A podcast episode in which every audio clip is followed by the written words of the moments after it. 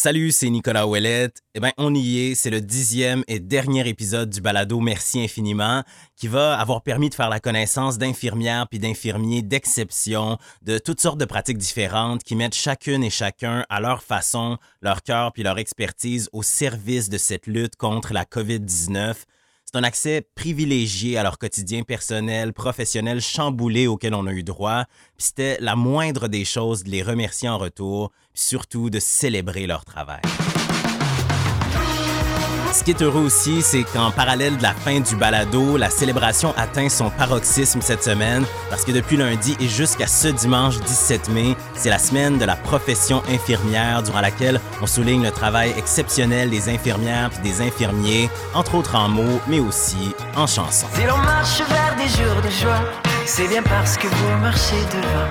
Il y a tant de courage dans vos pas, tant de dévouement. Et si l'espoir s'entend dans nos voix, c'est bien parce que vous vibrez dedans. Rien n'a d'égal que le temps de soi.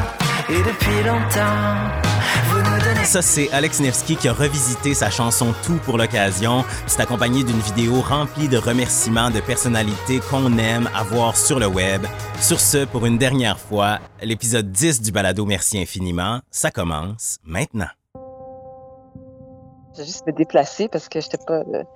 J'étais sur l'unité, je viens de sortir. Pas de problème, prends le temps qu'il te faut. Ça, ça me force ma, ça me force ma pause. C'est correct. C'est bon. parce que sinon, j'aurais pas pu. Ok, j'ai juste, attends, juste enlever mon masque. Je pense que ça va être mieux. Ah ouais, parfait. Ouf, ok, là c'est mieux.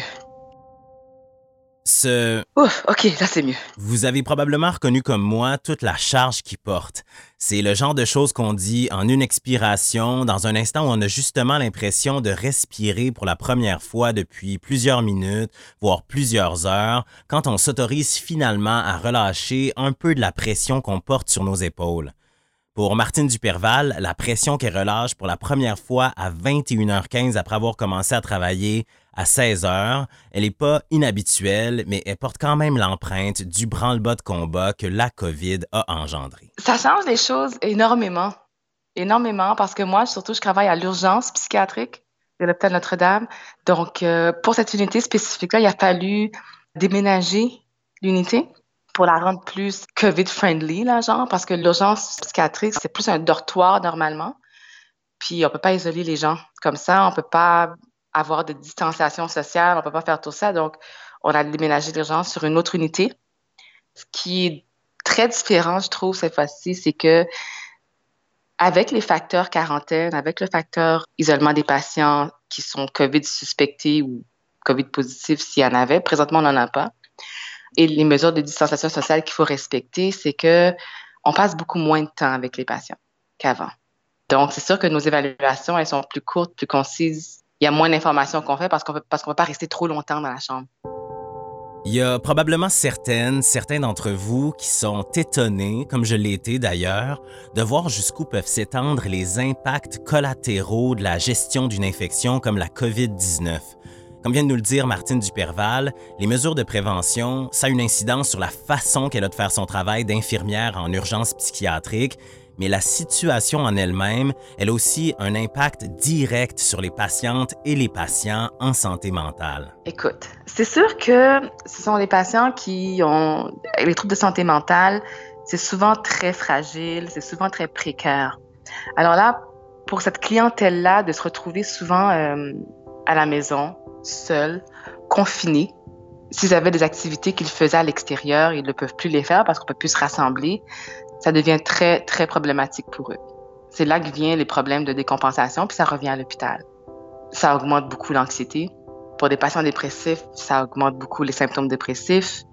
Les patients psychotiques, ça devient problématique pour ces gens-là aussi parce que ça rumine, puis là, ça regarde dans les médias les théories de complot, ça alimente beaucoup la paranoïa. Donc, pour eux aussi, c'est très, très difficile. C'est les gens qui ont des routines et là, on, brise la routine. Fait que là, ils ont des bris de fonctionnement quand même assez importants pour eux.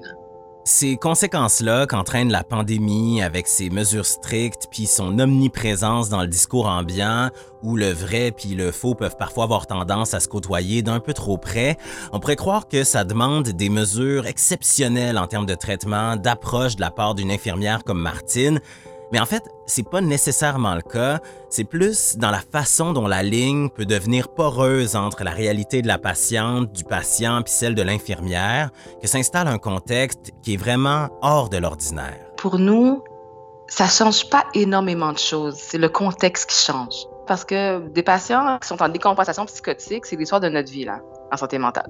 Parce que c'est différent, c'est parce que nous aussi, en tant que personnel, on vit un peu ces enjeux-là cette mini-anxiété ou cette inquiétude-là. Fait que, des fois, on, peut comprendre un peu le patient dans sa situation, mais pour nous, ça fait partie de notre travail. Puis je pense que le défi, c'est pour nous de se détacher de ça, parce que c'est sûr que pour le personnel aussi, on a nos propres anxiétés face à toute cette situation-là. Puis là, tu as le patient qui est lui-même super anxieux, puis qui a peur d'attraper le COVID, ou qui pense qu'il a le COVID, ou qui est convaincu qu'il a le remède pour le COVID aussi. Ça aussi, c'est autre chose, là. Donc, il faut, il faut composer avec ces choses-là. Là être infirmière en santé mentale, c'est déjà très mentalement exigeant. Et là, euh, de mettre tout le contexte de pandémie par-dessus ça, ça ajoute justement à cette pression-là sur nous.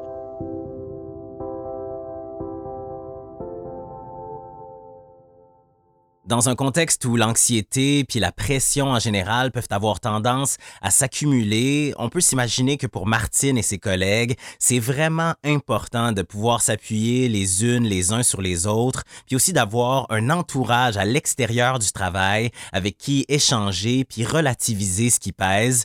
C'est d'ailleurs aussi une chose qui est clé pour les patientes puis les patients, mais qui en ce moment, comme dans d'autres milieux de soins, est malheureusement freinée par la distance que la COVID-19 impose. Si c'est des patients qui étaient très proches de leur entourage, ben là, ils peuvent plus les voir.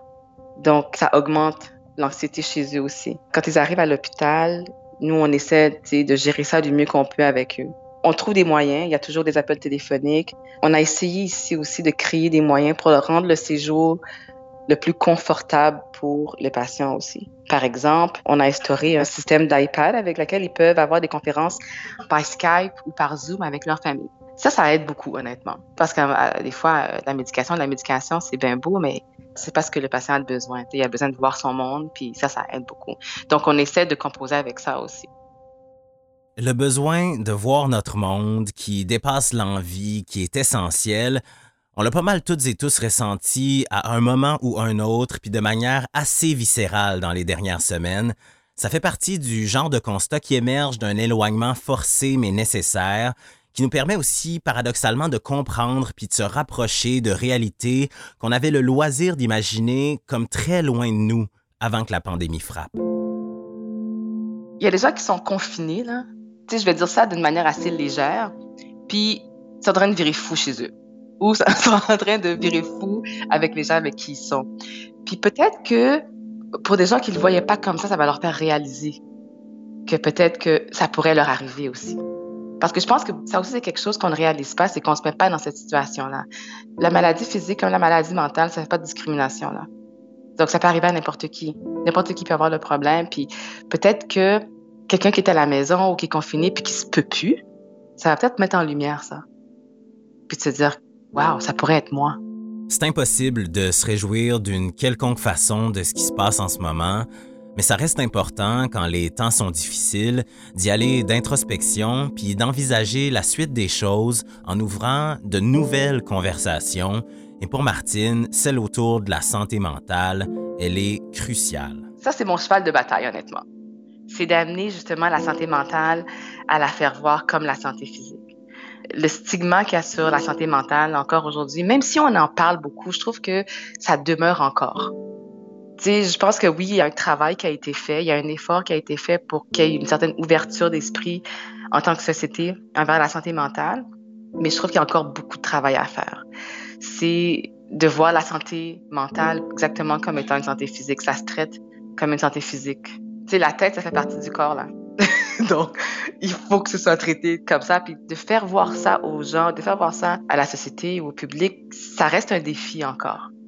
Mais euh, moi, je le vois qu'il y a une certaine ouverture par rapport à ça. Puis je garde espoir que si on continue le travail qu'on fait présentement, surtout nous, nous, les personnes de la santé, le public, les médias, qu'on arrête pas de dramatiser, mais de démoniser ça.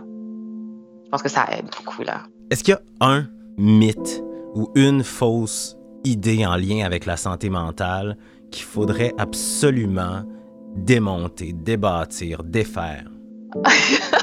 mon Dieu. Écoute, il y en a tellement. J'irais vraiment avec la personne ne fait pas d'effort. Et c'est pas vrai. C'est vraiment pas ça. Parce que quelqu'un qui est vraiment dépressif, quelqu'un qui a vraiment un trouble anxieux, un vrai trouble anxieux sévère, qui est pas capable de fonctionner, c'est palpable. C'est pas comportemental du tout, là. Il faut le voir. Puis ça, malheureusement, il y a beaucoup de gens qui le voient pas, ça. Puis ça, c'est vraiment quelque chose qu'il faut démonter, un mythe qu'il faut vraiment démonter ou démolir même complètement, là. C'est ce genre d'attitude et de mentalité qui fait que les gens ne viennent pas chercher de l'aide. Je sais pas si c'est moi qui essaie trop fort de trouver une façon de boucler non seulement cet épisode-ci, mais aussi le balado entier, mais j'ai l'impression que dans tout ce que nous dit Martine, il y a cette idée de reconnaissance à plusieurs niveaux qui fait surface, il y a reconnaître la validité de celles et ceux qui sont atteints de troubles de santé mentale. Il y a reconnaître que chacune de nos voix est importante dans l'amplification d'un discours décomplexé autour de la santé mentale. Et il y a aussi reconnaître la nécessité de prendre soin de sa tête comme de son corps. C'est à quoi j'aurais envie d'ajouter plus largement que ça vaut aussi la peine de reconnaître la mobilisation de la tête, du corps et du cœur des infirmières, des infirmiers qui prodiguent des soins essentiels en cette période on ne peut plus étrange. Le travail de l'infirmière, c'est pas rien. Je pense aussi, surtout dans cette période-ci, et j'espère que là, on va vraiment le voir parce que on parle de nous comme des anges gardiens, puis comme des super-héros. Et euh, en réalité, on, vit énormément de pression face justement à cette image-là qu'on nous donne. Puis il ne faut pas oublier de protéger aussi la santé mentale des infirmières.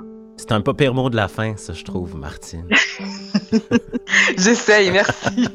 Martine, je te laisse retourner au travail. Merci d'avoir pris le temps de ta pause pour me jaser. Puis surtout, globalement, merci infiniment tout ton travail en santé mentale. C'est on ne peut plus important. Ça m'a fait plaisir. Puis si tu veux rejaser de ça, j'ai aucun problème. Parfait. Merci beaucoup.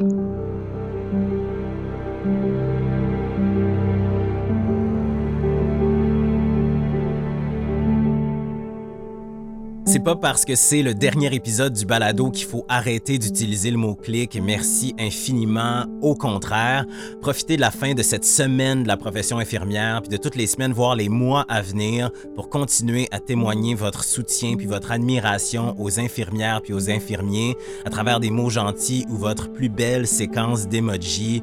Le travail sans relâche des membres de la profession infirmière mérite qu'on les soutienne de manière indéfectible et à long terme. Si vous cherchez de quoi vous inspirer, écoutez la chanson Tout d'Alex Nevsky qui a décidé de revisiter pour cette semaine toute spéciale, puis allez regarder la vidéo qui l'accompagne. Ce balado, c'est une production de l'Ordre des infirmières et des infirmiers du Québec, animé et réalisé par moi-même, Nicolas Ouellette, avec la complicité d'Émilie Pelletier-Grenier à la recherche. Merci d'avoir été au rendez-vous au cours des cinq dernières semaines. Ça a été un réel honneur de parler avec toutes ces infirmières, tous ces infirmiers, que je remercie d'ailleurs du fond du cœur pour leur ouverture, leur disponibilité et évidemment leur travail exceptionnel. Portez-vous bien, puis surtout, n'oubliez pas de continuer à vous laver.